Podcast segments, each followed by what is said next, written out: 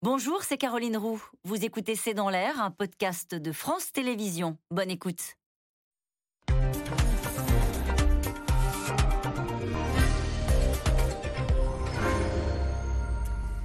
Bonsoir à toutes et à tous. Nous attendons vos questions, SMS, Internet et réseaux sociaux pour alimenter notre discussion. Tous les voyants passent donc au rouge. Le mouvement social dans le secteur des carburants prend de l'ampleur. La CGT annonce une grève mardi à la SNCF, à la, RATP et appelle l'ensemble des salariés du commerce et de l'énergie à rejoindre le mouvement. Le gouvernement presse Total à accélérer le dialogue social et le ministre de l'économie appelle même le groupe à augmenter les salaires. Une réunion est d'ailleurs prévue euh, à ce ce soir. En France, les stations-service sont toujours prises d'assaut sans garantie de faire le plein. Le gouvernement de son côté, on le sait, a lancé les réquisitions, une méthode contestée par les syndicats qui y voient une atteinte grave au droit de grève. Grève, la réquisition et la contagion, c'est le titre de cette émission. Avec nous pour en parler ce soir, Philippe de Sertine.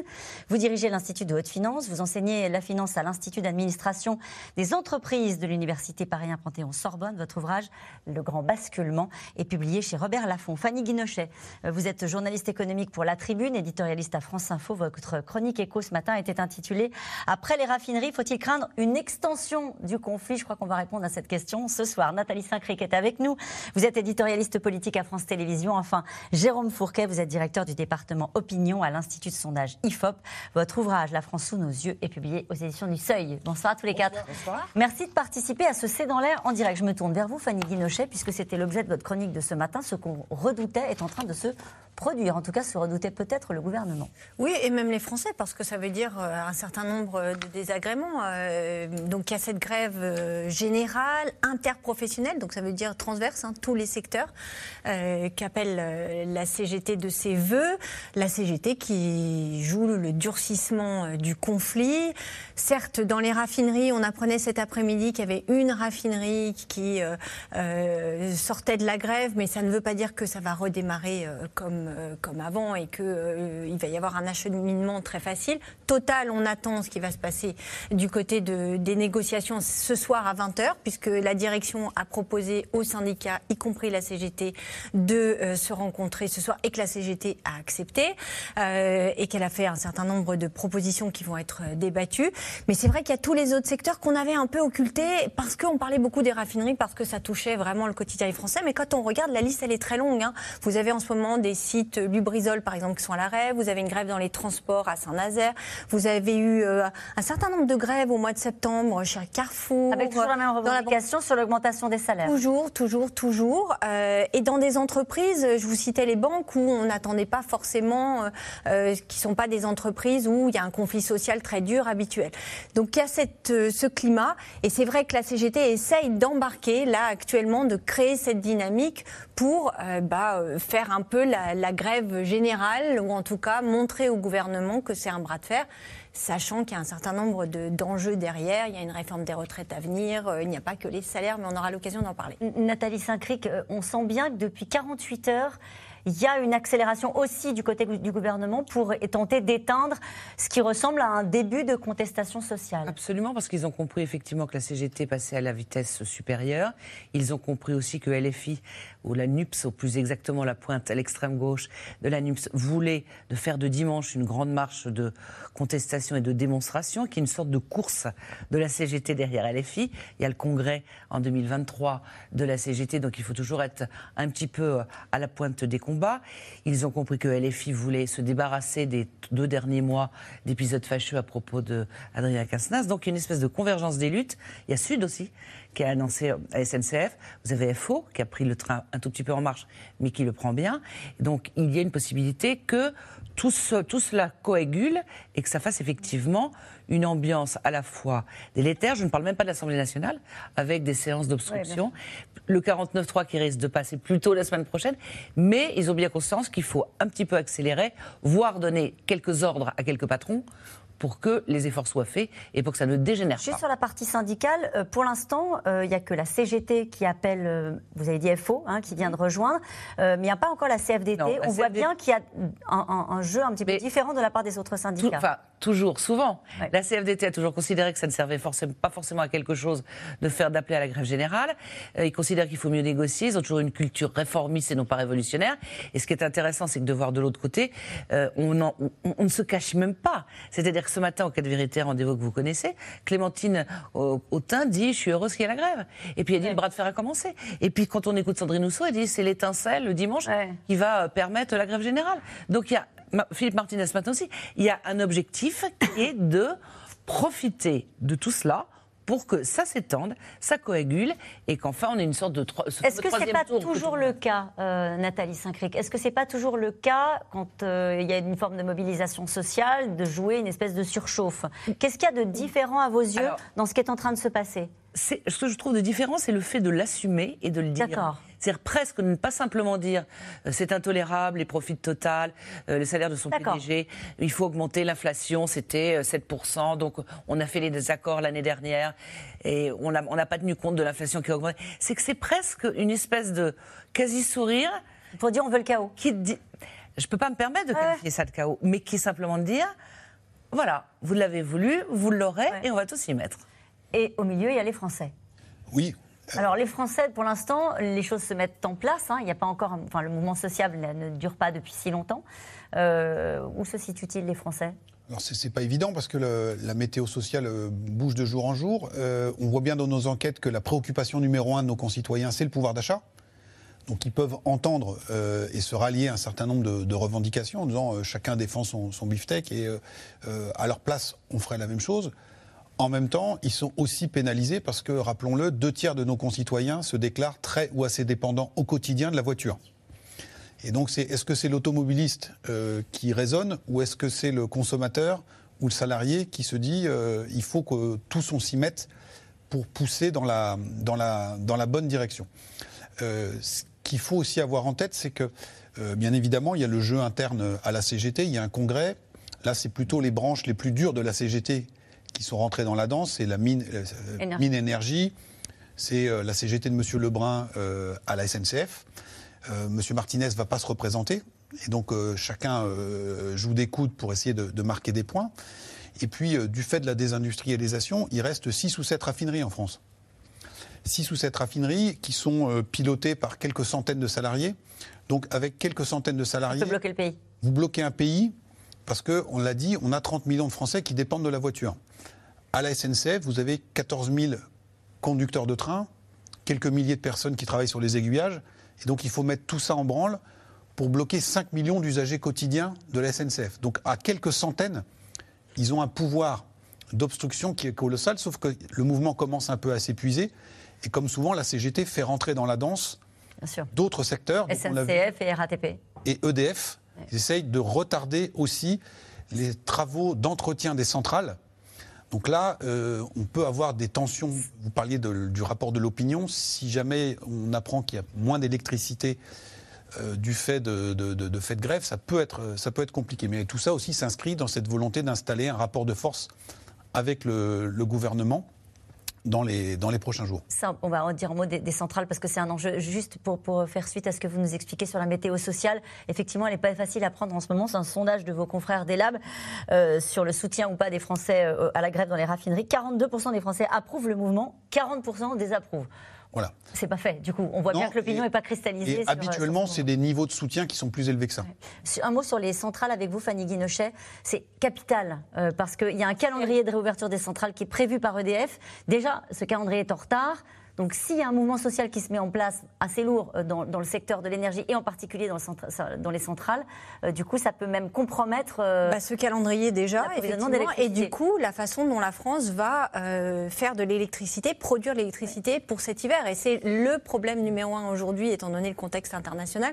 Il n'y a pas si longtemps, Bruno Le Maire disait en petit comité, on est à une journée près, à 24 heures près, pour réparer, euh, faire la maintenance des réacteurs. On a euh, la moitié des réacteurs aujourd'hui euh, qui sont à l'arrêt. C'est une priorité nationale. Et c'est, je pense aussi, ce qui a pesé dans le conflit là, hier, ces dernières 24 heures, c'est qu'effectivement, on en a moins parlé, mais dans les centrales EDF, la grève, elle a commencé il y a quelques jours et elle risquait de s'étendre. Ce qui change aussi par rapport juste au climat social, par rapport à d'habitude, c'est que des entreprises privées font beaucoup plus grève qu'on ne le faisait avant parce qu'il y a une inflation. Et justement, je voulais passer la parole à Philippe de Sertine sur ce sujet-là parce qu'il y a le jeu syndical, il y a les élections professionnelles, etc. Et puis il y a la réalité.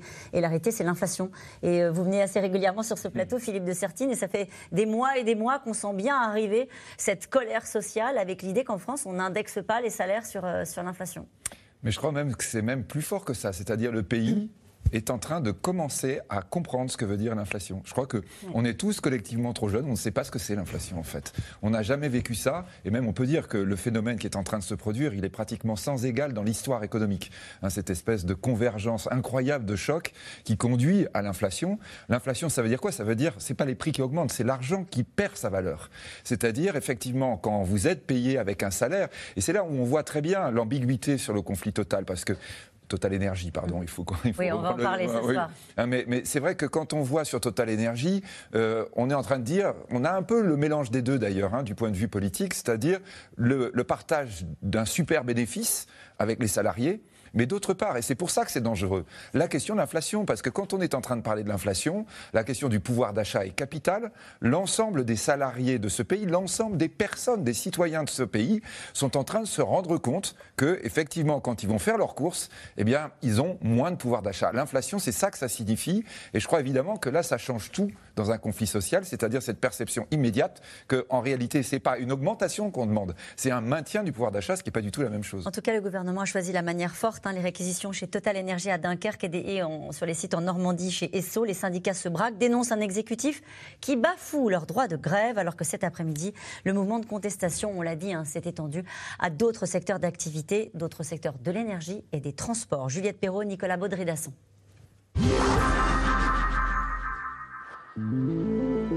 La grève levée cet après-midi sur le site Esso ExxonMobil de Fos-sur-Mer. Énième rebondissement d'un conflit qui évolue d'heure en heure. D'un côté, cet accord qui aboutit, de l'autre, des situations de blocage qui s'étendent. À Dunkerque ce matin, ambiance morose. Le gouvernement a annoncé la réquisition des personnels de Total Énergie. Plutôt que de réquisitionner euh, euh, les grévistes, euh, qui, font valoir leurs droits. Euh, à quand on réquisitionne les dividendes, à quand on réquisitionne le patron de Total euh, pour le contraindre à négocier? Même chose hier, sur le site d'Esso ExxonMobil en Normandie. Donc la réquisition, un huissier de justice vient de remettre à l'instant une lettre de réquisition à un salarié gréviste qui était ici en poste. Tout ce qu'on veut, c'est utiliser notre droit de grève, qui est un droit. Mais au final, bah, on nous bafoue ce droit. Un passage en force qui pourrait à certains endroits durcir un peu plus la mobilisation. La grève touche désormais quatre raffineries et plusieurs dépôts dans toute la France. La CGT a annoncé cet après-midi la reconduction du mouvement sur l'ensemble des sites de Total et sur le site d'Esso en Normandie. Face au conflit qui s'enlise, Emmanuel Macron s'impatiente et appelle hier soir les parties prenantes à trouver un accord. Chacun doit être, si je puis dire, à sa place et prendre toutes ses responsabilités. Quand il y a une entreprise, cette entreprise, elle a des dirigeants, elle a des salariés, elle a des actionnaires. Il y a un dialogue avec les actionnaires, il y a un dialogue social. Ce dialogue social, il doit vivre. Reste que le gouvernement est bel et bien sous pression, englué dans une crise dont l'issue reste incertaine. Y a-t-il eu un manque d'anticipation, des loupés, trop de tergiversations? Le sujet fait en tout cas ce matin la une de tous les journaux. Un bras de fer qui se durcit, et une riposte des raffineries qui fait monter la pression dans les stations. En début d'après-midi, près de 2500 étaient en rupture totale, 1800 en rupture partielle. Motard automobiliste, le coup de pompe est général. C'est une catastrophe. Une catastrophe. Euh, ça devient, ça devient un vrai problème en fait pour tout le monde. Donc euh, là, je sais pas euh, quand est-ce qu'on va arriver à la fin de ça, mais on prend notre mal en patience. Et parfois, les nerfs lâchent. C'est trop facile. C'est un jeune branleur. Ouais, jeune branleur. Ouais, jeune branleur. Dégage. Des Français à bout. Alors le gouvernement en rajoute une couche ce matin. Bruno Le Maire appelle la CGT à prendre ses responsabilités, mais envoie aussi un message à Total, sans ambiguïté. Évidemment que Total doit augmenter ses salaires. Elle a commencé à le faire. Cette entreprise a aujourd'hui des bénéfices qui sont importants. Total a versé des dividendes. Il faut que le partage de la valeur en France soit équitable. Hasard ou non, presque au même moment, le groupe annonce par voie de communiquer un bonus exceptionnel pour tous ses salariés.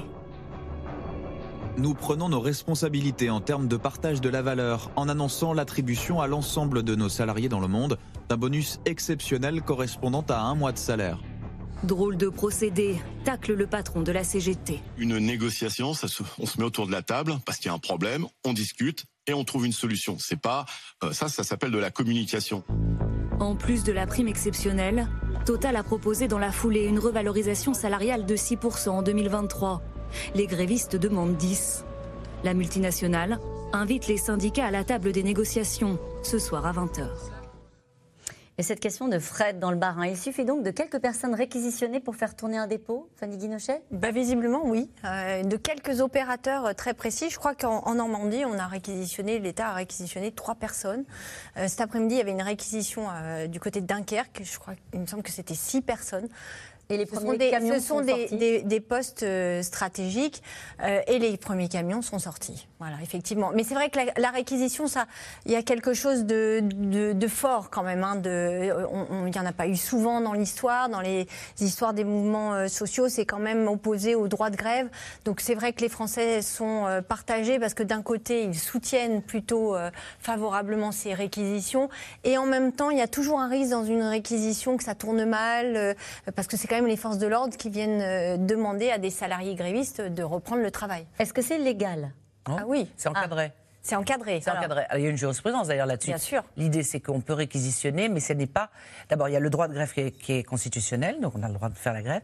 Quand on réquisitionne, c'est pas pour que tout revienne à la normale. Vous pouvez pas réquisitionner tous les salariés. Vous réquisitionnez une poignée de personnes dans le cas des dépôts, c'est-à-dire ceux qui peuvent sortir. C'est pas la même chose que les raffineries où il y a du- une valeur ajoutée. Donc on fait mini- sous minimum et c'est contrôlé. En gros, c'est quand les services publics, il y a des choses extrêmement importantes qui sont en jeu. Nicolas Sarkozy avait réquisitionné en 2010, euh, au moment où il y avait la, crise autour des retraites, parce que les camions de sécurité à côté de Roissy ne pouvaient pas rouler et éventuellement assurer la sécurité. Et tout ça, c'est sous le contrôle du juge administratif, tribunal administratif, Conseil d'État. Et d'ailleurs, c'est pour ça qu'ils ont déposé des référés, c'est une procédure d'urgence, pour dire attention, cette réquisition n'est pas juste. Les syndicats ont déposé Les un référé. syndicats, absolument, pour de manière à casser les réquisitions du gouvernement. Mais c'est contrôlé et c'est pas quelque chose d'extrêmement répandu. La décision sera rendue demain, décision Mhm. de justice sur euh, en fait, la, la légalité de la, ré- la réquisition. Et avec recours derrière possible. Avec un recours possible. Euh. Est-ce que là, il y a des services euh, publics n'ont pas été, euh, ne peuvent pas fonctionner en raison de ce mouvement social Est-ce qu'on est dans ce cas de figure-là déjà ou pas? Bah, Il y a certains hôpitaux, certains ambulanciers qui se plaignent, donc après, ça va être au cas par cas. Euh, mais effectivement, c'est précisément là-dessus que vont jouer euh, les débats juridiques, de dire où est allée l'essence que vous avez réquisitionné? C'était pour approvisionner qui euh, exactement? Donc c'est des procédures assez longues, assez précises, et on peut faire confiance pour le coup à la CGT, qui a un service de juridiction UFO aussi d'ailleurs, assez pointu pour euh, mener bataille assez longuement sur ce sujet. Jérôme Fourquet, 79% des Français jugent l'exécutif pas à la hauteur de cette crise. C'est-à-dire que forcément, quand il y a du désordre, on se tourne vers l'État. On entendait le président de la République qui disait non, là, excusez-moi, c'est pas toujours la faute de l'État. Là, c'est une entreprise privée qui n'a pas su négocier. Il faut remettre du dialogue social et de la négociation dans l'entreprise. Tout à fait. Alors, on, l'a dit tout à l'heure, hein, il reste 6 ou 7 raffineries. Et donc, euh, avec euh, quelques centaines de grévistes, on peut euh, mettre un pays en croix très rapidement. On ajoute le fait que Total, son réseau, Total, Total Energy, son réseau, c'est à peu près 3500 stations sur les 11 000 stations françaises. Et donc, à eux seuls, euh, voilà, on peut, si jamais la grève se déclenche chez eux, ils enrayent toute une partie de l'activité économique du pays. Est-ce que le gouvernement aurait dû faire pression euh, plus rapidement? Est-ce qu'ils auraient dû veiller au grain? Euh, Ils ont pensé que tout ça allait se, allait gérer. Moi, je trouve que c'est un peu facile d'accabler le gouvernement sur ce, sur ce sujet-là. Le bras de fer avait déjà été engagé avec la direction de Total sur euh, la question des ristournes, parce que là, il y a un deuxième sujet qui se profile. Philippe de Sertine en parlait, c'est pour l'instant, les Français ont peur de ne pas avoir d'essence. Et toute une partie d'entre eux euh, ont galère pour en trouver. Mais si tant est que les dépôts soient réouverts et que les raffineries se remettent à tourner, il y a le- la deuxième lame qui va passer, c'est le prix du litre. Et là-dessus, on a déjà pas mal demandé euh, du côté du gouvernement à, à Total. hein. Il y avait la ristourne de 20 centimes. Euh, et il y a une clause qui fait, enfin, euh, il y a a une date coup près, c'est fin du mois, euh, 31 octobre normalement, où on va baisser de 10 centimes, enfin, euh, Total va baisser de 10 centimes la prime. Donc, euh, euh, je pense que le gouvernement là, essaie de demander à la fois de continuer euh, d'appliquer la ristourne, et en même temps de lâcher du lest du côté euh, des salariés. Euh, et donc, on est dans cette- ce, ce bras de fer assez classique. Cette phrase de Xavier Bertrand euh, qui dit euh, Où sont leurs capteurs? C'est comme pendant les Gilets jaunes, ils n'ont rien vu venir. Il y a un retard à l'allumage, clairement. Vraiment. Après, il y a- je pense qu'effectivement, un certain nombre de, de personnes au sein du gouvernement n'a rien vu venir. Après, il y a ceux qui ont peut-être vu venir, mais qui n'avaient pas euh, en prise. Parce que, effectivement, Total, c'est une entreprise 100% privée qui, qui fait un, un service euh, presque d'intérêt général. On voit bien que quand Total fonctionne plus, euh, c'est une activité Mais stratégique. sur le retard à l'allumage, on va parler de Total dans un instant, parce que c'est un groupe très particulier qui est très régulièrement dans l'actualité depuis quelques semaines. Mais sur le retard à l'allumage, euh, au fond, Je à partir de fond- quand ça a commencé Il y a, Bah, y ça- commencé ça- à avoir des alertes? Bah, la grève, elle a démarré il y a, il y a 15 jours. C'était le 27 septembre. Donc, c'est quand même pas. Ça fait déjà un petit moment. Et c'est vrai qu'au départ, la communication totale, y compris en direction des journalistes, c'était de dire vous inquiétez pas, même une raffinerie qui se ferme, on, on va importer du pétrole, il n'y aura pas de souci. Et puis, la communication, c'était de dire s'il y a des difficultés, c'est justement parce qu'il y a beaucoup de monde dans nos stations. Ça a un peu déséquilibré euh, On nous les que c'était approvisionnements. l'effet ristourne. C'était l'effet ristourne, c'est ça. Hein Il y a beaucoup de monde dans le- nos stations parce que les gens viennent profiter de la ristourne. Les salaires, c'était pas du tout un sujet. Philippe de Sertine. Je crois que quand on dit retard à l'allumage, au fond, euh, tout le monde s'attendait à ce que l'automne soit chaud. Euh, finalement, septembre a été beaucoup plus calme que prévu. Euh, mais le gouvernement, et on revient à ce qu'on disait, le gouvernement lui-même ne sait pas encore comment gérer l'inflation. C'est-à-dire que là, quand on est en train de parler des revendications chez Total et, et ce qui risque de se produire, c'est rapidement euh, la population française qui va dire je perds en pouvoir d'achat. Et là, évidemment, quand vous avez une alerte qui commence à un endroit comme ça stratégique, vous devez vous dire oula, oula, attention, il y a un risque énorme. Pourquoi vous dites que le gouvernement ne sait pas encore comment gérer l'inflation? On a l'impression qu'il y a une stratégie du gouvernement qui est de dire bouclier tarifaire à tous les étages, finances publiques, on assume le quoi qu'il en coûte de l'énergie. On est d'accord, on est sur 6% d'inflation. Nous Oui. avons annoncé, la première ministre a annoncé pour janvier-février une augmentation de 15% de l'énergie, en disant c'est génial, au lieu d'avoir Oui. 100%, vous allez avoir 15%. 15% c'est plus que 6. C'est-à-dire que quand vous êtes en train de dire aux salariés on va vous augmenter de 6, c'est l'inflation, ils sont en train de dire euh, oui mais l'inflation, on va avoir un plus. Mais vous voyez, la communication est partie, ça y est. Et euh, je dirais, on a effectivement là, en l'occurrence, un groupe qui fait des très gros profits, qui est sur l'énergie, avec ses salariés qui vont être en pointe, mais très très rapidement, vous pouvez avoir une extension avec effectivement tout le monde qui va dire mais en fait, au fait, je vais perdre moi aussi en pouvoir d'achat. Donc euh, ce qui est très étonnant, c'est que le gouvernement se soit pas emparé très très vite de l'affaire en disant danger, danger, danger. Vous dites même que euh, cet effet ristourne qu'il y a eu à la pompe, c'est aussi les Français qui anticipent en disant de toute façon, ça va pas s'améliorer, on va faire du stock parce que ce qui vient va être encore plus dramatique, y compris sur la prix des, car- des carburants. Bien entendu. Et, et je dirais, ils écoutent C'est dans l'air, ils écoutent la télévision oui. et les informations, et ils voient bien qu'on n'est pas du tout dans la sortie de crise. Le président lui-même hier le disait. Euh, par exemple, l'élément guerre, qui est un des éléments, parce que malheureusement, ce qu'on dit à plusieurs reprises, l'inflation continuera même si la guerre s'arrêtait brutalement. Mais il a dit hier, non, la guerre va continuer. Donc les Français, ils entendent bien le message. C'est-à-dire qu'on n'est pas du tout à la sortie, et on voit bien du point de vue mondial, on est plus dans une, une inflation qui s'emballe Et sur la- les carburants, on peut peut-être dire un mot de l'OPEP?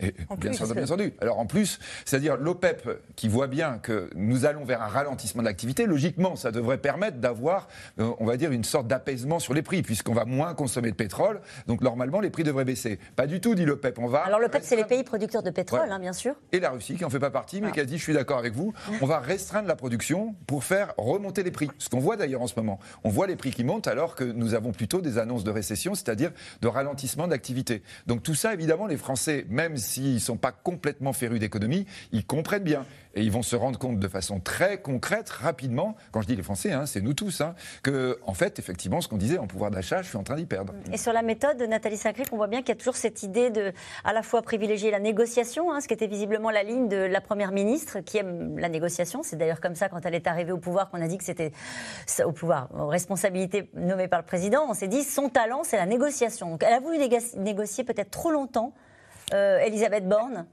On peut la comprendre en un sens, puisqu'il y a un certain nombre de dossiers, comme disait Fanny. Vous avez l'assurance chômage avec des négociations. Vous avez le dossier des retraites. Donc si vous braquez les gens tout de suite, ça sert à rien de dire on va négocier. Donc il y a eu effectivement une tendance un peu plus, non pas laxiste, mais plus molle, qui est de dire laissons euh, la place à la négociation. En même temps, il y a eu une tendance à essayer de faire pression sur la direction de Total, mais on y reviendra sans doute. C'est pas forcément la direction la plus souple et sur laquelle on peut le peser le plus facilement. Donc ils ont été dans un entre-deux. Et plus que du retard à la limage, et c'est ça qui a provoqué une colère d'Emmanuel Macron, c'est qu'en gros, effectivement, les capteurs manquaient, c'est-à-dire que les remontées de terrain n'ont pas été sûres. Pourtant, il y a une, tradition. Il y a, Mitterrand a été empoisonné par la grève des camions, c'est-à-dire à un moment donné, ils ont été obligés de. La France était bloquée, c'est extrêmement ancien. Mais ça commence toujours par ça l'essence, les camions, les barrages sur les routes, ça se termine toujours mal. Donc, ça, ils n'ont pas senti qu'il y avait quelque chose. Ils n'ont probablement pas senti ce qu'il y avait dans la symbolique des profits, de l'augmentation de salaire de Patrick Pouyanné et dans les profits. C'est pour ça peut-être que les Français sont partagés en se disant globalement c'est pas moral. Nous on rame, on a des problèmes de pouvoir d'achat, l'inflation est grande et eux ils s'en sortent très bien. Donc il y a une sous-estimation, d'où Emmanuel Macron disant je euh, je vais pas quand même me mêler des négociations euh, où on marche par, euh, cul par-dessus tête, pardonnez-moi, c'est son expression, pas la mienne.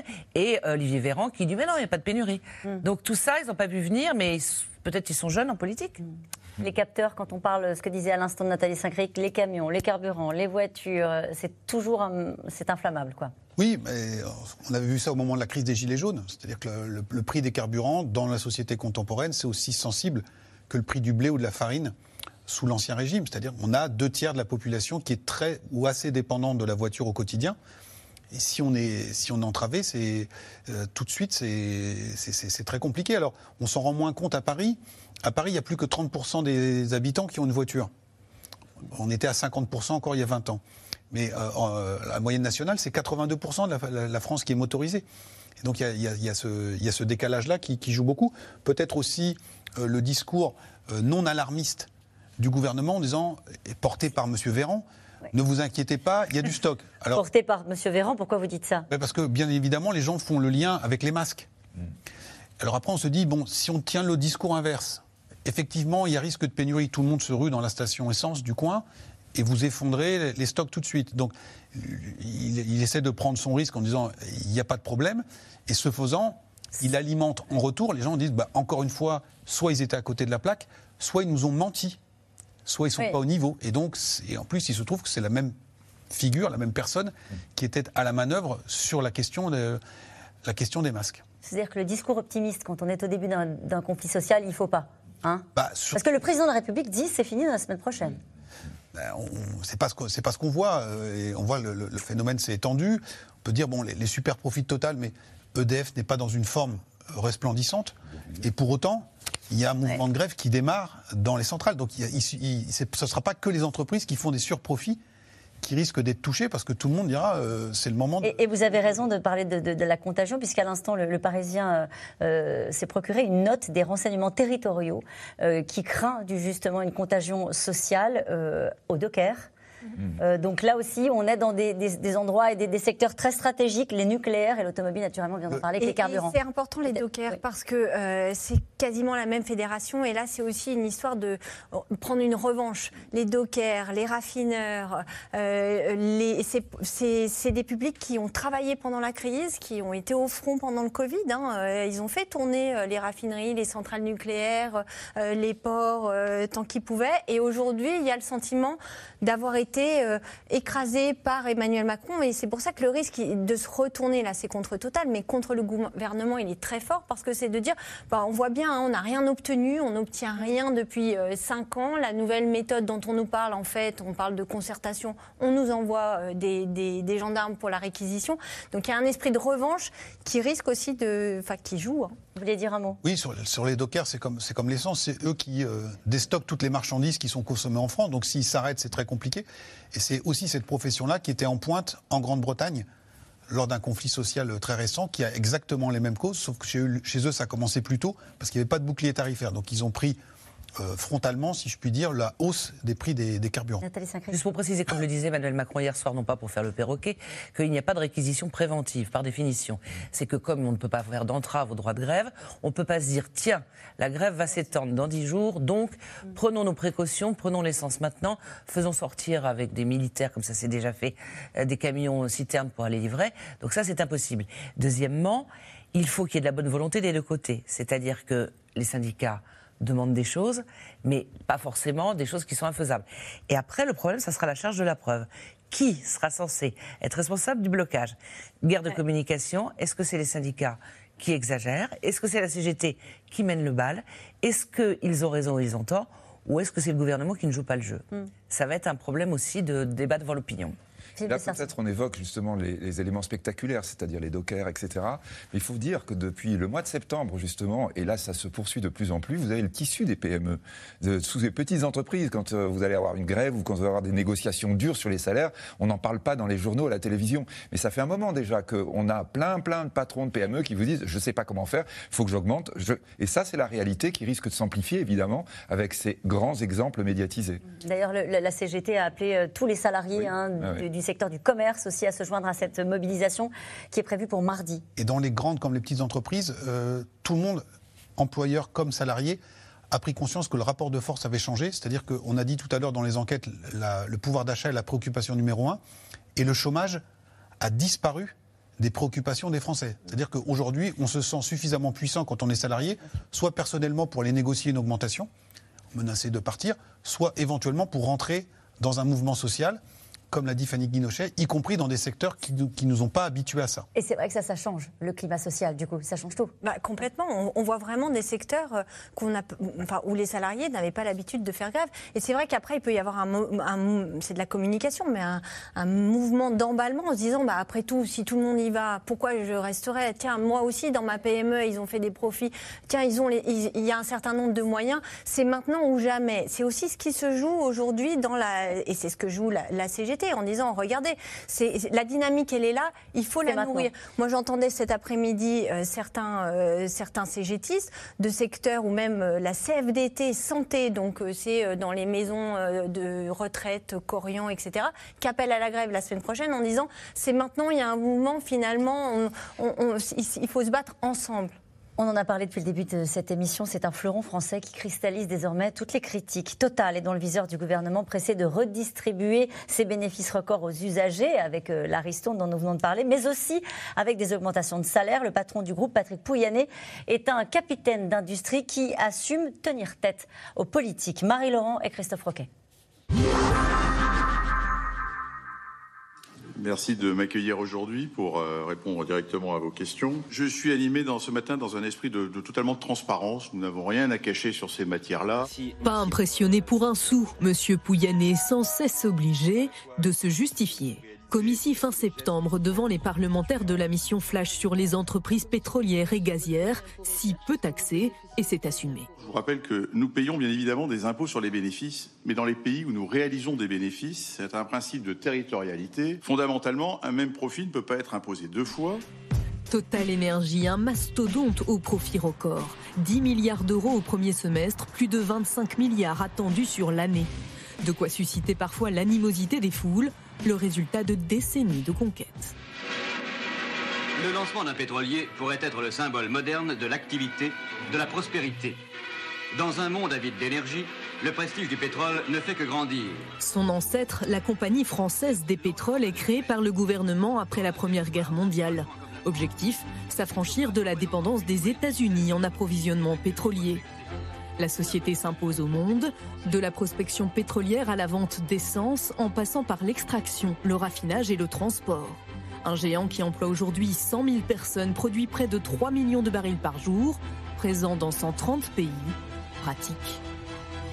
Euh, Total, dans son fonctionnement juridique international, n'est pas une société, mais plus de 1000 entités. 1000 entités indépendantes les unes des autres, qui répondent du droit de 130 législations dans le monde. Donc oui, euh, j'imagine que Total respecte scrupuleusement le droit fiscal des Bermudes lorsqu'elle crée des entités aux Bermudes, respecte scrupuleusement le droit des femmes en Arabie saoudite, eu égard aux droits prévus par la loi dans cette législation-là.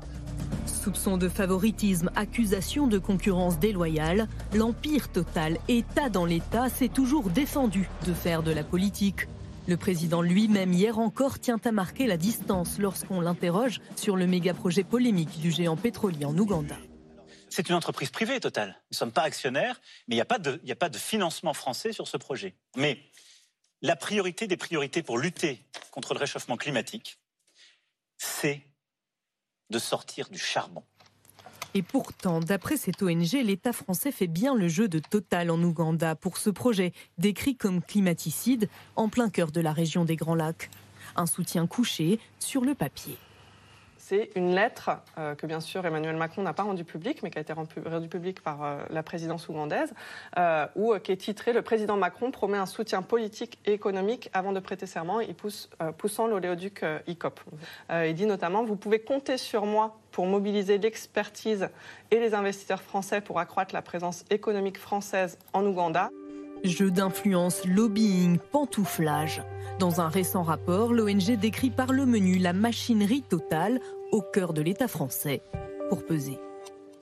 Au ministère des Affaires étrangères, il y a un département de diplomatie économique qui est là pour aider les entreprises françaises à investir à, l'étranger. Qui est la directrice euh, de la diplomatie économique? C'est une personne qui a passé sept ans euh, chez Total avant d'arriver au ministère des Affaires étrangères. Total, si habile dans les antichambres du pouvoir et aujourd'hui si exposé dans un conflit social qui touche la France entière. Et cette question, Patrick Pouyanné décide-t-il de tout tout seul? C'est un ministre Alors, c'est un ministre bis C'est un ministre de l'énergie bis. En tout cas, Total, c'est vrai que votre reportage le montre très bien. Euh, C'est un État dans l'État. Et Patrick Pouyanné, aujourd'hui, c'est un super puissant qui, effectivement, se dit bah, j'ai euh, les cartes en main. Euh, ça fait longtemps que cette entreprise a pris ses distances avec l'État, mais ça marche dans les deux sens. C'est-à-dire que, euh, d'un côté, il ne supporte pas les injonctions de, du gouvernement. C'est-à-dire que quand le gouvernement lui dit euh, baisser les dividendes parce que, quand même, c'est pas très moral. Je me souviens au moment de la crise Covid, euh, comme le gouvernement le disait à toutes les entreprises, les Français sont coincés ch- chez eux, ils souffrent.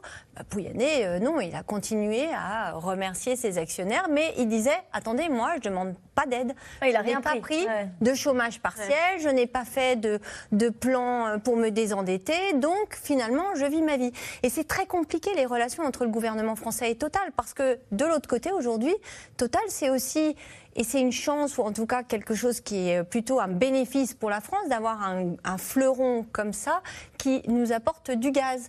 Là, on essaye de, faire une souveraineté nationale au niveau du gaz. On nous parle d'un, euh, euh, Havre, de la construction euh, d'un méthanier pour du GNL qui nous permettrait quand même de, gagner 10% de, de, consommation. Qui fait ça? Qui a investi c'est total. Les Allemands, ils aimeraient bien aujourd'hui faire a- avoir ce genre d'investissement. Je parle sous le contrôle de, de- de Philippe de Sertine. Mais donc, du coup, c'est vrai qu'on est dans un jeu où euh, c'est une entreprise qui euh, a une telle puissance aujourd'hui qu'elle est capable de dire, et on l'a vu, là, on le voit dans ce conflit, au gouvernement, bah écoutez, j'ai pas envie de recevoir la CGT pendant Mais 10 c'est vrai que c'est très, compliqué là d'entendre le ministre de l'économie qui dit, Bruno Le Maire, qui dit à Total, euh, faut, maintenant il faut augmenter les salaires. Mais il a mis du En temps. fait, il fait ce qu'il veut, euh, Patrick Pouyanné. Il fait de la politique. Oui. Euh, Bruno Le Maire. Oui. Euh, Mais il n'a aucune prise sur les décisions internes d'une société privée. Alors, il peut y avoir soit des bons contacts entre les entreprises privées et le gouvernement, ça peut arriver avec certains patrons, et puis il y en a d'autres avec lesquels ça se passe très mal. C'est pas la première fois qu'il y a un problème, une tension. On avait eu avec Nicolas Sarkozy, euh, qui euh, avait euh, hurlé contre Monsieur Varin, qui était à la tête de PSA et qui voulait annoncer un plan social gigantesque en novembre 2011, quelques mois avant les élections de 2012. C'est raconté par Camille Pascal, qui était un conseiller, et Nicolas Sarkozy l'appelait il ne le prenait pas au téléphone, Monsieur Varin. Et à un moment donné, Nicolas Sarkozy s'est énervé. Donc il lui a dit, écoutez, vous êtes peut-être comptable devant vos actionnaires, mais vous êtes, moi, je suis comptable devant les Français. Alors vous allez venir, hein, je vais vous dire l'Élysée, vous descendez les Champs-Élysées, vous prenez la première à gauche, puis vous verrez des gardes républicains avec des drapeaux. Vous demandez Monsieur Sarkozy, on viendra il l'a convoqué.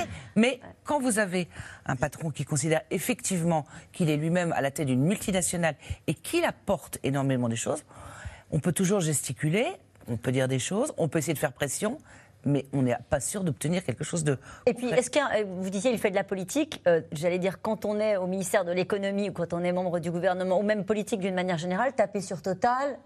Bon, c'est. ça c'est peut une pas faire de mal. Voilà, c'est ça. Il y a une facilité, sans doute, dans, dans la classe politique, parce que c'est une entreprise qui n'a pas forcément une très bonne image, même si c'est un nouveau nom maintenant, Oui, c'est puisqu'il faut dire Total Énergie. Oui, alors euh, il y a la, la question des, des, profits, des profits qui sont tout à fait spectaculaires, l'augmentation de 50% euh, du salaire du, du- du PDG de, de Total Energy. Donc tout ça, bien évidemment, amène de l'eau au moulin euh, des critiques, mais peut-être euh, deux, deux ou trois choses. La première, c'est que euh, M. Varin avait peut-être retrouvé la- le chemin de l'Élysée, mais le plan social, il avait eu lieu juste après l'élection présidentielle. Oui, mais là, il avait 2012. obtenu gain de cause. On avait fermé l'usine de PSA d'Aulnay. Euh, on a dit tout à l'heure que quand même dans ce bras de fer entre l'État et Total Energy, il y a quand même eu la ristourne de 20 centimes. Donc ils ont quand même, sous menace d'une taxe sur les super profits, arraché quelque chose. Et puis troisièmement, monsieur, monsieur le maire aujourd'hui dit il faut qu'on augmente les salaires chez Total, mais on va lui présenter l'addition très prochainement, je pense, dans la fonction publique. C'est-à-dire que quand euh, certains secteurs publics vont se mettre en grève, on va dire bah, donc appliquez la recette que vous Ouais. prenez aux autres. Ouais.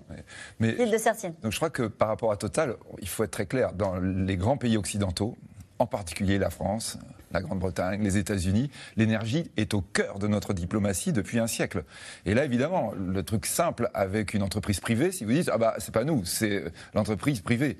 Mais on est d'accord quand même que quand Total va aller en Iran, quand Total est en Russie, on a eu évidemment là encore des cas très très récents. On met quand même à la tête de Total toujours, hein, euh, euh, même si M. Pouyanné effectivement semble très indépendant, il est quand même issu, on va dire, de la haute fonction publique. Il a été très lié au gouvernement. Donc il y a quand même quelque chose toujours qui se joue derrière le rideau, qui est de dire l'énergie c'est Ça fondamental. veut dire un double jeu?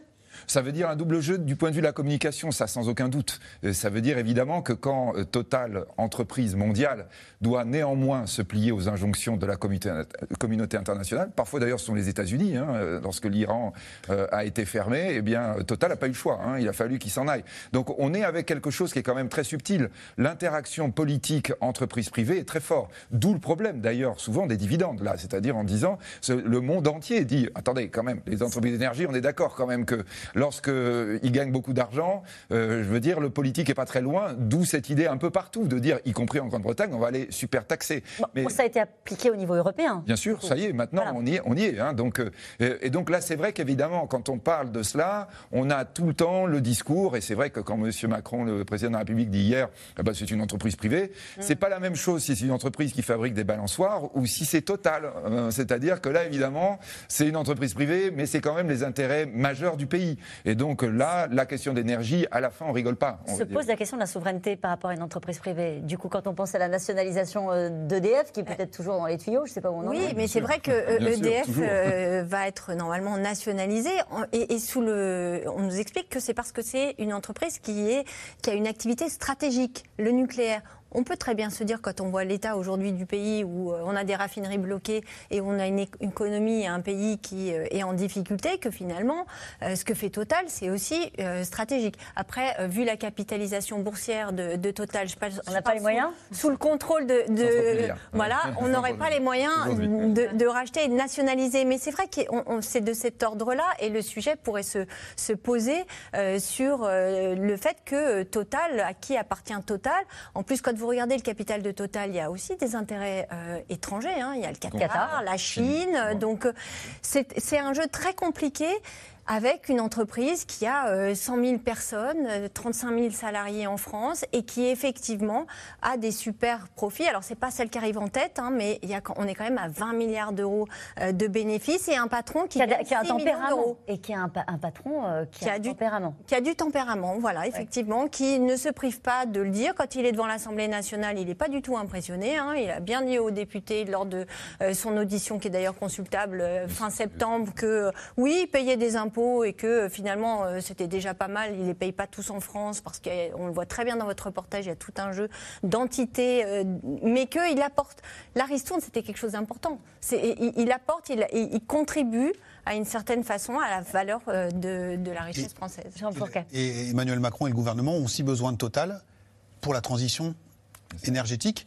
Euh, Monsieur Pouyanné, il a son franc-parler, mais y compris en interne, il est en train de faire pivoter son groupe en disant on va miser sur le renouvelable. Et donc, euh, vu la force de frappe financière qui est celle de Total, l'État seul ne peut pas se passer de Total pour construire des éoliennes, euh, s'embarquer sur l'hydrogène, etc., etc.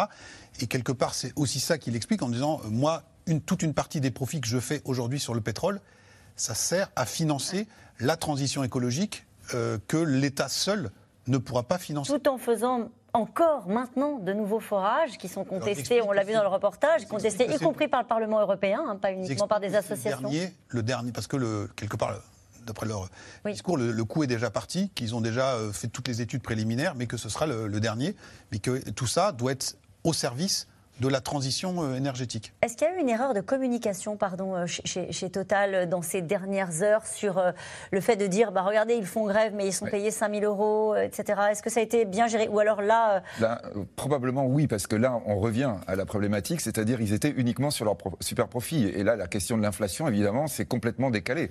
Perte de pouvoir d'achat, ça veut dire que les gens sont moins riches par rapport à l'année dernière, ils font le même travail. Mais il y a un problème de communication depuis longtemps avec Total. Il faut rappeler hein, que l'école polytechnique et ces jeunes étudiants, enfin à la tête de Total, normalement c'est un X-Min, pas toujours là, puisqu'on a vu Christophe de Margerie qui était un peu une exception, mais normalement c'est vraiment euh, les chasses gardées des polytechniciens, on va dire les mieux classés.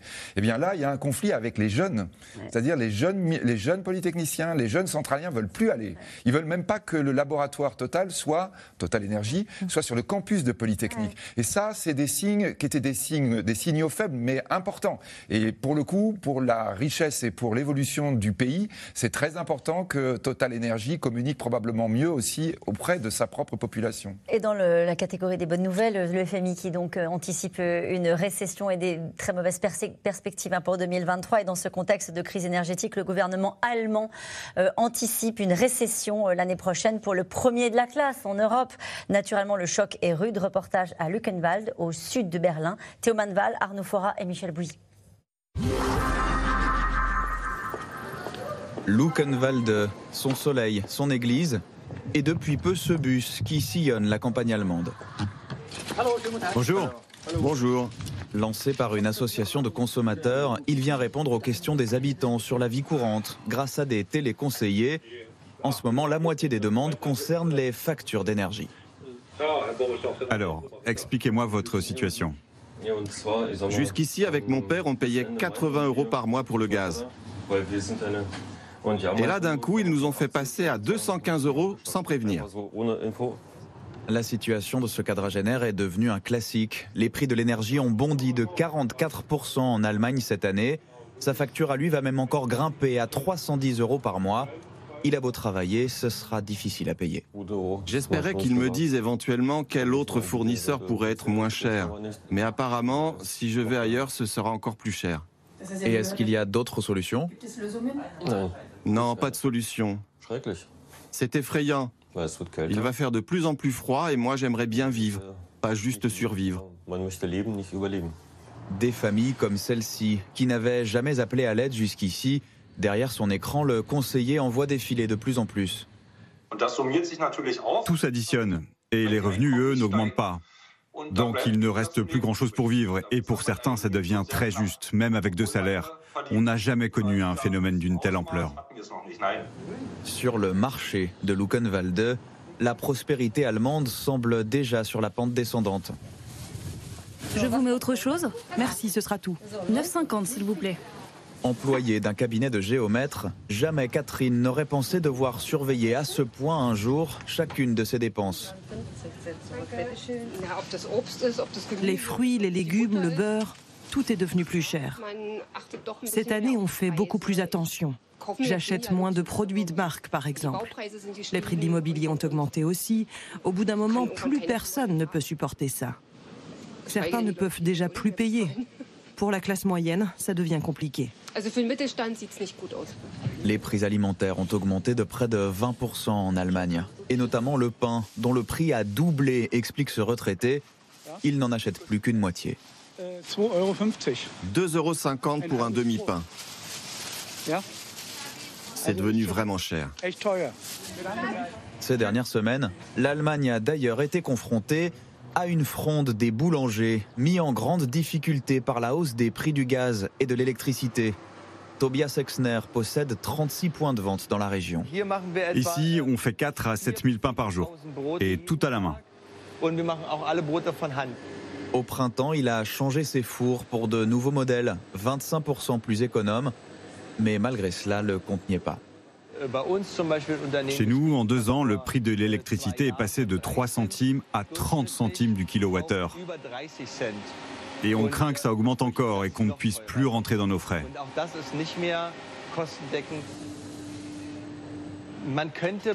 On a pensé à baisser la température de cuisson. Mais si on ne chauffe pas très fort, le pain n'a pas de croûte. Et la croûte, c'est ce qu'il y a de meilleur dans le pain. Vous le savez bien, vous, les Français. Le prix de la farine a lui aussi triplé. Alors comme d'autres boulangers, Tobias Exner a fait le mois dernier la grève de l'éclairage. Une journée à servir ses clients dans le noir pour alerter sur le risque de faillite. Le gouvernement allemand a bien promis 200 milliards d'euros pour plafonner les prix de l'énergie, mais pas avant début 2023. Il n'arrête pas de reculer les échéances. Et c'est ça qui est dangereux. Plus la situation empire, plus la colère monte. Il faut que les politiques fassent quelque chose, mais ils ne comprennent pas le problème visiblement. Donc il faudra leur faire comprendre par des manifestations. Un hiver de récession et de manifestations guette donc outre-Rhin. Premier cortège prévu à Berlin mercredi prochain. Et Philippe de Sertine, après ce reportage, on peut se dire est-ce que le plan de 200 milliards décidé par les Allemands peut résoudre une partie de leurs problèmes? Il va répondre à l'urgence, mais il suffira pas.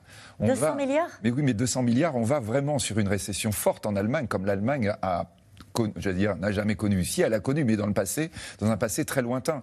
Euh, dans le reportage, effectivement, on voit très bien hein, ce qu'on évoquait tout à l'heure, la perte de pouvoir d'achat. Les gens racontent, quoi. Je ne peux plus acheter le pain comme avant. Mais on a l'autre problème qui arrivera juste après, et là aussi quelque chose qui a traumatisé l'Allemagne dans son histoire, c'est la perte de valeur de l'épargne.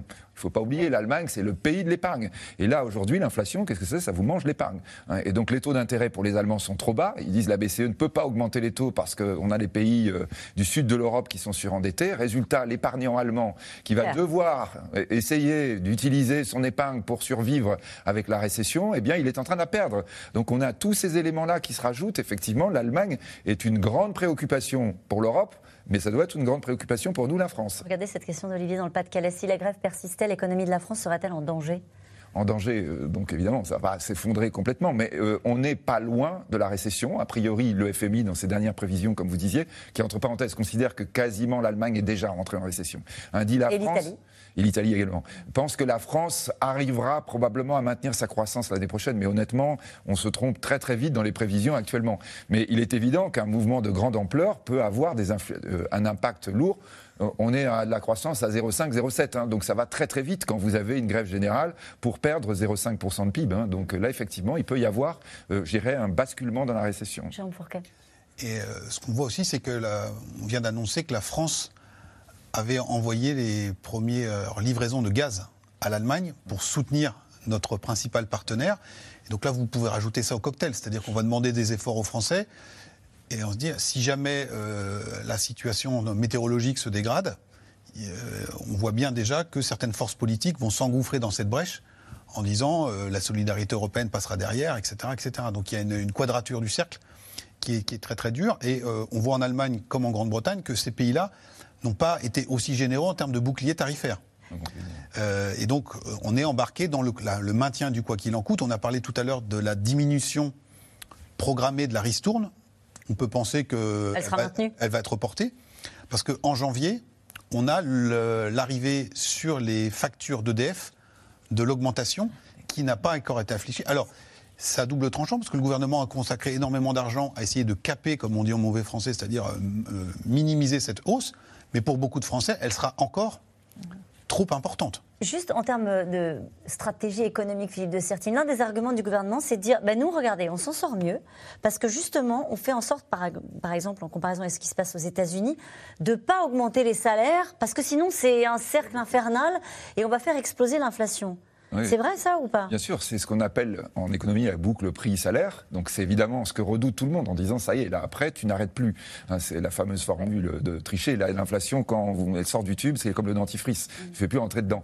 Mais sauf qu'on voit bien d'ailleurs à quel point c'est un peu bizarre. C'est-à-dire que le ministre de l'économie, qui normalement doit calmer l'inflation, il est en train de dire à Total non, il faut augmenter les salaires. Il a dit la même chose aux banques l'autre jour hein, en disant qu'il faut augmenter les salaires. Donc on y est dans la spirale. Bah, en fait, on y est, mais on dit bah oui, mais non, mais il ne faut pas y aller tant que ça. Donc l'inflation, on dit 6%, ce qu'on disait tout à l'heure, mais 15% d'augmentation de l'énergie. C'est-à-dire la perception de l'inflation va être de plus en plus forte par les ménages et il faudra évidemment suivre parce que là, répétons-le, c'est les ménages les plus fragiles qui vont se retrouver en train de dire est-ce que je mange de la viande, est-ce que je me chauffe? Et on n'est pas loin de ça déjà. Hein. C'est-à-dire là, on l'a déjà comme indication, les gens qui commencent à acheter des, ménages les plus fragiles, qui achètent des pommes de terre uniquement, plus de fruits, plus de viande, des pommes de terre.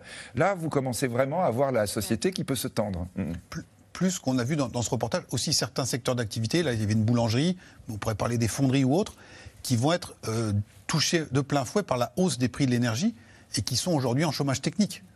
Hein, et, vous avez dans ce reportage, c'est un Allemand, un entrepreneur qui dit le gouvernement ne comprend pas, il va falloir lui faire comprendre. Et donc on avait eu les gilets jaunes ou les, les bonnets rouges en Bretagne avec pas mal de socioprofessionnels des petits patrons ou autres qui aussi peuvent rentrer euh, dans, le, dans le mouvement en disant, on, avec euh, une facture multipliée par 4 de notre facture énergétique, euh, on, on, dépose le bilan. Et nous revenons maintenant à vos questions. Une question de Pierre en Gironde. La CGT veut-elle vraiment négocier? Pour l'instant, non. Non? Mais il y a des CGT, en fait. Ah oui? Il y a un certain nombre de partis de la CGT. Alors il y a le Congrès en, l'année prochaine, ce qui fait qu'effectivement il faut toujours être le plus dur ou éventuellement le moins, euh, le moins réformiste possible. Et il y a des CGT qui ne sont pas forcément maîtrisés par M. Martinez. C'est-à-dire c'est pas une pyramide avec un grand chef qui dit on fait si on arrête la grève. Il y a des mouvements, il y a des forces centrifuges qui sont compliquées. Mais traditionnellement, vous parlez des Allemands tout à l'heure, on est quand même un pays dans lequel les syndicats dits révolutionnaires et maximalistes sont quand même plus présents que dans les autres syndicats. La CFDT gagne régulièrement aux élections dans le privé, mais la CGT a toujours un pouvoir de blocage très grand. Il y a quelque chose d'important, il y a des élections professionnelles dans la fonction publique le 8 décembre, donc c'est la représentativité syndicale, on mesure l'audience des syndicats, donc euh, euh, les agents de la fonction publique sont appelés à voter. Le 8 décembre, c'est demain. C'est aussi une façon de dire... Qui est en tête pour l'instant. La CGT, traditionnellement, mais elle est au coude à coude avec la CFDT, qui elle est première dans le privé. Et justement, toute la stratégie de la CGT, c'est de dire regardez, on compte encore, il faut qu'on continue. C'est très important ces élections parce que non seulement les, ça met en concurrence les syndicats, mais ça rapporte de l'argent aux syndicats. On a passé, en fonction de votre audience, vous avez, euh, vous touchez euh, pour le dialogue social. On a passé des semaines à dire que les syndicats, ils étaient plus écoutés, que de toute façon, ils étaient disqualifiés comme les partis politiques. C'est pas vrai? Bah, Preuve en est. D'ailleurs, c'est ce que découvre aussi euh, Jean-Luc Mélenchon et les fils. C'est-à-dire que c'est aussi un petit pied de nez que fait, euh, Jean-Luc, euh, que fait Philippe Martinez à, Jean-Luc Mélenchon en lui disant Bah oui, regarde, toi, tu vas faire une grande marche, mais moi, ça fait quand même juste 15 jours que je bloque. Bon, et là, c'est vrai que ce qu'on a dit tout à l'heure, c'est vraiment le coup de pas de chance, c'est que Philippe Martinez a décidé de ne pas se représenter. Parce que ça, honnêtement, c'était pas prévu. Et on se retrouve avec cette espèce de guerre là qui est en train de savoir qui va prendre sa place. Hein. Pourquoi cette polémique sur la réquisition? Le personnel hospitalier est régulièrement réquisitionné pendant les grèves pour assurer un service minimum. C'est n'est pas une véritable polémique, c'est une, bataille de communication en disant que euh, réquisitionner, c'est aller contre le droit de grève, alors que ça existe dans les textes et que c'est encadré. Donc simplement, il y a des choses, il y a des faits, il y a un certain nombre de secteurs, c'est contrôlé par le juge administratif. Et alors attendez, il y a des, la dernière fois, euh, sous Sarkozy, en 2010, il y a eu des tribunaux administratifs qui ont considéré que, puisque les réquisitions sont décidées par les préfets, qui donnent également les priorités, c'est-à-dire les ambulances, les camions de police, ça, il y a eu le tribunal administratif qui a arrêté, qui a cassé des, des, des réquisitions. Donc c'est pas, on n'est pas dans un pays où il y a quelqu'un qui dit on réquisitionne, ça marche comme ça, il y a tout. On peut juste rappeler que l'OIT, à l'époque, hein, l'Organisation internationale du travail, avait dit, qu'il y avait une forme d'abus de la part du gouvernement euh, de l'époque. De, hein. Nicolas Sarkozy. Euh, une question de Cédric dans le Cher. N'est-ce pas inquiétant de constater que nos décideurs mettent du temps à comprendre qu'avec l'inflation, la fin du mois, c'est le 15 Oui, mais alors, votre reportage l'a montré qu'il n'y a pas qu'en France, hein, il y a dans d'autres pays. Et euh, effectivement, euh, c'est très tendu pour toute une partie de la, de la population. Euh, on s'est rassuré peut-être un peu à bon compte euh, au plus haut sommet de l'État en disant que la saison estivale s'était bien passée. Euh, il y avait des, des chiffres d'affaires records dans toute la filière touristique. Et donc en disant voilà, les Français en ont peut-être encore sous le pied, on a mis la ristourne et donc sur un coup de chance, ça va, ça va plutôt bien se passer. Et donc là, tout ça est en train de se gripper. Et effectivement, on a une part croissante de la population on a, euh, qui est, euh, on a plus que 40% des Français qui euh, ont la capacité d'épargner à la fin du mois.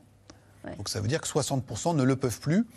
Et ces 40%, il y a 10 ans, en, il y a 15 ans, en 2008, avant la crise de 2008, c'était quasiment 55% des Français qui arrivaient à mettre de l'argent de côté à la fin du mois. On est tombé à 40 aujourd'hui. Mais je crois qu'il faut vraiment redire à quel point, les historiens regarderont ça probablement, euh, on va dire la conviction qu'on rentrait vraiment en inflation était tardive. Euh, jusque, on va dire, au milieu de l'année 2022, euh, vous aviez beaucoup d'experts et de conseillers gouvernementaux qui disaient non, non, mais ça, ça, va vite revenir. C'est-à-dire, on, passe le pic. D'ailleurs, on distribue des primes. On se souvient de Bruno Le Maire qui avaient le pic bah oui, mois de décembre. Pas longtemps encore, hein, pas longtemps. Et, donc, on faisait une prime. La prime, c'était dire, bon, bah, la prime, bah, c'est le temps que ça monte un peu, puis après, vous inquiétez pas. Même les banques centrales ont été pendant longtemps convaincus que non, non, ce ne serait pas de l'inflation structurelle. Puis maintenant, ça y est, euh, les banques centrales d'ailleurs ont dit, je, nous nous sommes trompés hein, de ce point de vue. Hein. Une question de Patrick dans le Doubs. Comment le PDG de Total peut-il s'augmenter de plus de 50%, distribuer de gros dividendes et refuser les demandes de ses salariés? Ben, Il faudrait lui demander, mais effectivement, je pense qu'il se dit que, étant donné euh, les résultats euh, de son entreprise, parce que effectivement, on peut, de l'extérieur, on se dit, bon, bah, Total a gagné de l'argent juste parce que le prix du pétrole a, augmenté.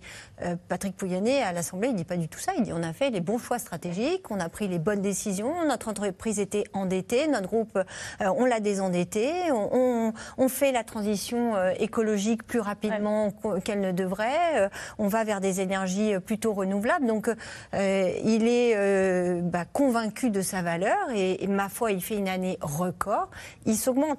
Mais c'est vrai qu'après, c'est une échelle. Euh, et c'est pour ça que la communication de Total a été aussi maladroite, parce que euh, dire, euh, bah écoutez, regardez les salaires de ceux qui travaillent dans les raffineries, c'est 5 000 euros. Alors évidemment, tout de suite, les, les premiers intéressés ont dit, bah pas du tout. Mais même 5 000 euros par rapport à 6 millions d'euros, il y a quand même un petit écart. Et puis, il faut avoir envie de travailler dans une raffinerie quand même. Hein. C'est quand même des conditions de travail qui sont relativement pénibles. Vous parliez des bons résultats, 2,6 milliards de dividendes. Dividendes. Pour Total de dividendes. Euh, une question de Robin. Dans l'Indre, ne faudrait-il pas nationaliser les raffineries? Ah, c'est bah. pareil. Hein. On est avec. Euh, je, vraiment, il faut avoir conscience quoi. Combien ça représente C'est-à-dire, c'est. Alors, soit vous dites, on fait une nationalisation à la révolutionnaire, quoi, en disant, bah, on, reprend. Mais alors là, ça veut dire ça y est, c'est fini. L'économie française est complètement fermée. Mais si vous achetez au prix, on n'a pas les moyens. Hein. C'est aussi simple que ça. Hein. C'est une tradition peut-être chez nous, en France, parce que probablement depuis l'après-guerre, c'est qu'on se dit que les secteurs stratégiques, que ce soit les transports, c'est normal que ce soit, ce soit l'État qui le pilote, mais il n'y a, que, enfin, y a que nous. Ça n'est pas partout pareil en Europe, mais ce n'est pas forcément la solution. On a vu en 80 qu'il y a un certain nombre de choses qui ont été faites et on est revenu dessus après. Une question de Frédéric dans le Vaucluse pour terminer cette émission. Euh, une forte hausse de salaire accordée aux salariés de Total pourrait-elle entraîner une demande généralisée dans tous les secteurs? Bah, en tout cas, il y a une grève la semaine prochaine et il y a un certain nombre de salariés euh, qui vont euh, aller voir leur patron et qui vont se mobiliser, qui se mobilisent déjà pour dire bah, écoutez, nous, on a envie au moins que nos salaires. Enfin, mm suivent le cours de l'inflation parce qu'on ne veut pas perdre en pouvoir d'achat. Y a-t-il un risque de grève générale en France? C'est ce que vous nous disiez. En tout cas, un certain nombre attise pour que ce soit le cas, qu'il y ait une convergence des luttes. Merci à vous tous. C'est la fin de cette émission qui sera rediffusée ce soir à 23h45. Il est l'heure de retrouver Anne-Elisabeth Lemoine et toute l'équipe de C'est à vous. Bonsoir Anne-Elisabeth.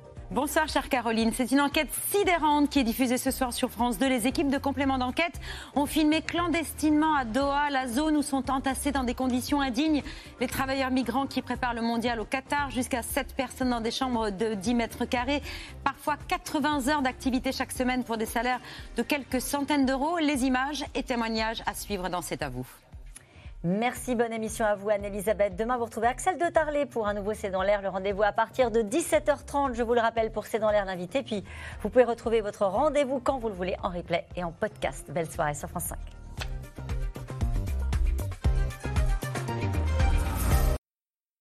C'était C'est dans l'air, un podcast de France Télévisions. Alors s'il vous a plu, n'hésitez pas à vous abonner. Vous pouvez également retrouver les replays de C'est dans l'air en vidéo sur France.tv.